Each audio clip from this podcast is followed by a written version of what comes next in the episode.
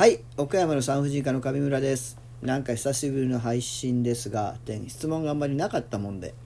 ちょっとお待たせしてすいませんでした。ただあの一つ質問が来てます。それに簡単に答えます。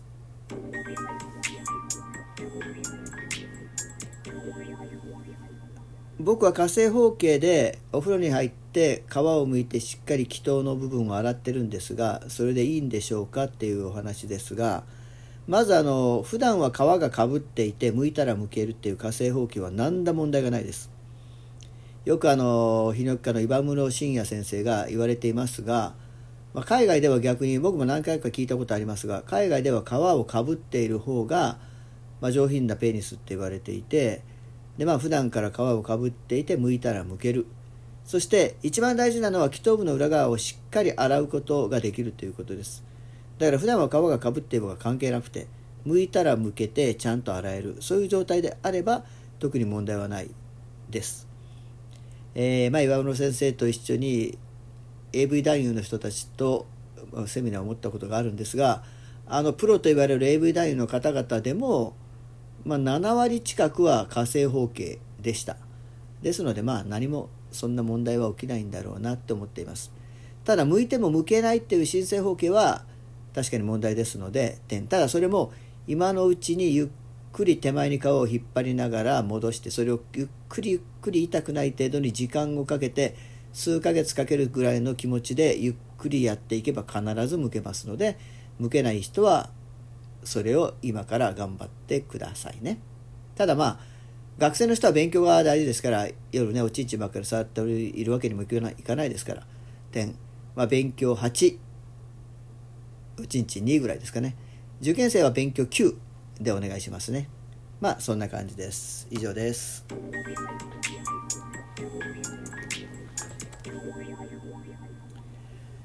あと性感染症についていろいろ来ていたので、まあ、簡単に今日はざらっと話します。性感染症っていうのはいろんな病気がありますよね。で、まあ、よく言われるのが梅毒淋病クラミジアヘルペスコンジローマトリコモナスケジラミ、まあ、漢字だとあと細菌性窒炎。これはまあ性感染症に入るかどうかはまあ微妙なところです。というのはカンジダ窒炎というのはもともと女性が膣に常在菌として持っています。なのでまあ性行為をしなくてもまあ自然に発生します。ただその後やっぱり性行為で移すので、まあ、性感染症の中に入れている本もあります。細菌性窒炎。これもまあ雑菌とかいろんな菌自然に発生発生しません。あの性行為じゃなくても感染はするんですがその後やっぱりうつるので細菌性窒炎も性感染症に入れている人もいます。あと A 型肝炎 B 型肝炎 C 型肝炎、まあ、今頃は性行為でうつることがほとんどですのでこれらも入ります。HIV もまあ一応入れることがありますね。エイズもですね。そして今話題になっているのがマイコプラズマウリアプラズマ感染ですね。これも一応性感染症としての治療の対象にはなっています。でまあ、性感染症というのは結局性行為に準ずる行為、まあ、性行為でもうつる病気ですね。で性行為に準ずる行為っていうのは何が入るかって言ったらご存知のように、まあ、フェラチオとかクリーニングスとかオーラルセックスですね。口で男性もしくは女性の性器を性行為をする。それによって喉に移るわけです、まあ、肛門セックスも感染します。ディープキスっていうか、まあ、舌を絡めるようなキスの場合には、まあ、伝説性炭化急症であるとかあと B 型還元レベルはやっぱり移るので移ると言われてますので、まあ、それも一つの行為の中には入るんではないでしょうか。ただ一般には普通の性感染症はキスとかで移りません。HIV も当然移りません。ですのでまあその辺はあまり気にしなくていいのかなと思います。やはりは普通の性器同士の性行為それから口と性器での行為。この2つが一番大きな性感染症のルートになるわけです。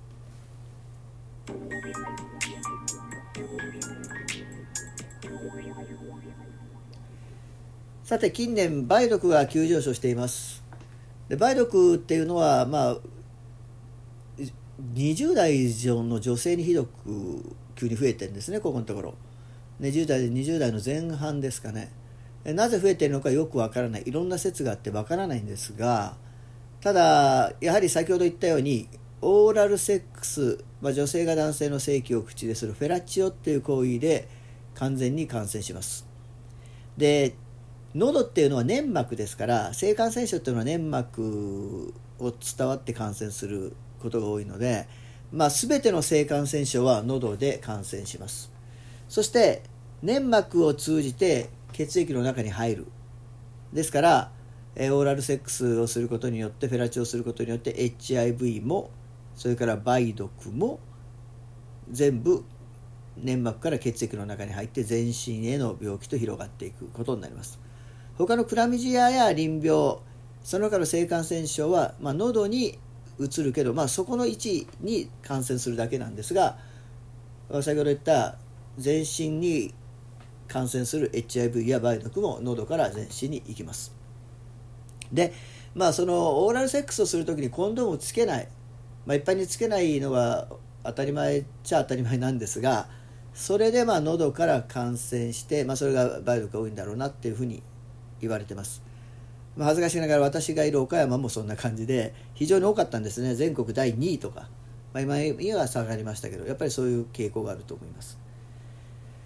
ですから梅毒はあのまあいろんな状況でうつります。キスでもうつる可能性があるし、まあ、フェラチオそれから普通の性行為でうつります、まあ、傷があればそこから菌が入りますので、えー、いろんな状況でうつりやすいということになりますので今非常に梅毒が多いです、えー、梅毒の症状はほとんどないんですね。何か出来物ができる。でもそれを数日で消えるし痛みもかゆ痛みも痒くも何ともない。その後に発疹が出る。お薬を使った時のアレルギーみたいな発疹が出ますがそれも消えるんですよ。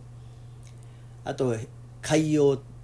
なんかこう体に、まあ、ヘルペスみたいなこうへこみができたりする。これも消えるんですね。でまあえー、大丈夫だなって言ってるうちに痛みもないわけですからほっとくうちに全身疾患となっていくみたいなこともあるのでやはりこれ採血検査でしか分かりませんから、まあ、そういう少しでも症状がある方なんか変だなと思う方は必ず採血をしてください。お薬で必ず治ります。これは治療できます。ただ1ヶ月2ヶ月の治療になるので早く見つけた方がいいかなと思います。ましてお仕事されてる人なんかは休みが長くなるので非常にこう経済的に厳しくなりますからそれもしっかりお願いしたいなと思います。えクラミジアや淋病っていうのはまあ一般に多いですよね。特にクラミジアは昔からのデータで性行為経験がある高校生の10人に1人はクラミジアが見つかる。私も岡山で、まあ、10代の女性を症状がまるでない女の方を調べましたがやはり10人に1人ぐらいクラミジア感染が見つかっています。でこれはあの症状がないから広がるんですね。ある程度しょうがないです。だから私はあのうちのクリニックに来ている患者さんが性病になりました性感染症になりましたと言ってもそれはしょうがないよって遊んでる人や、えー、遊びまくってる人がそういうふうになるわけではないと。これは一般に彼氏一筋彼女一筋であったとしてもま、過去に付き合ってる人の関係とかいろんな問題で性感染症にはなるんだと。インフルエンザと同じようにが、えー、いくら頑張って予防してもなるものはなるのでインフルエンザあいつがなったからってバカにすることないじゃないですか。それと同じように性感染症もなったらなったでしょうがないのでこれをバカにするとか自分は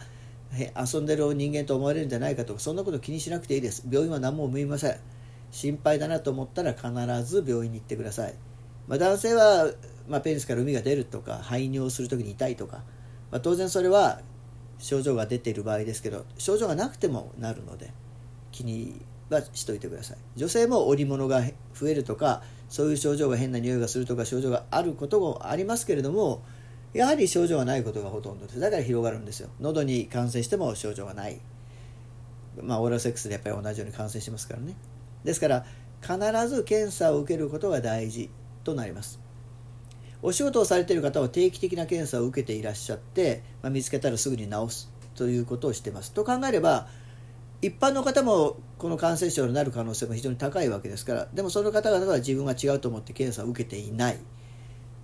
そうするとお仕事をしてる人の方がなっていないもしくはなっても治しているので、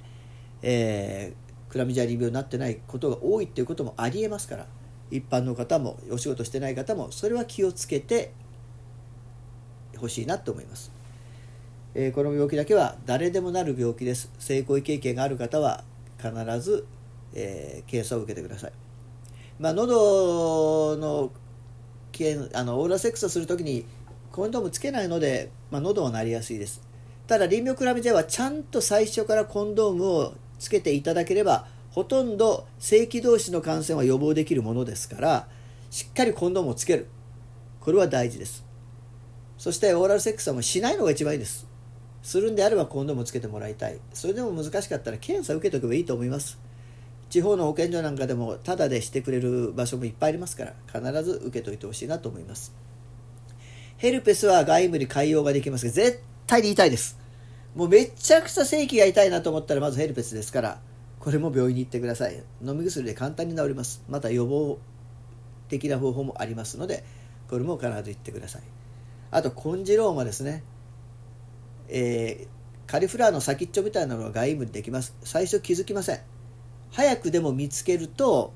軟膏塗り薬とかで簡単に治るんですよ。すぐに治ります。けれども見つけるのが遅いとレーザーで焼いたりしても数ヶ月かかったりしてこれもなかなか大変です。外性液を普段から見るようにしたりやっぱり不安であれば気楽に婦人科に行って見てもらえばいいです。おかしいなと思ったら必ず婦人科に行ってください。必ず治りますから。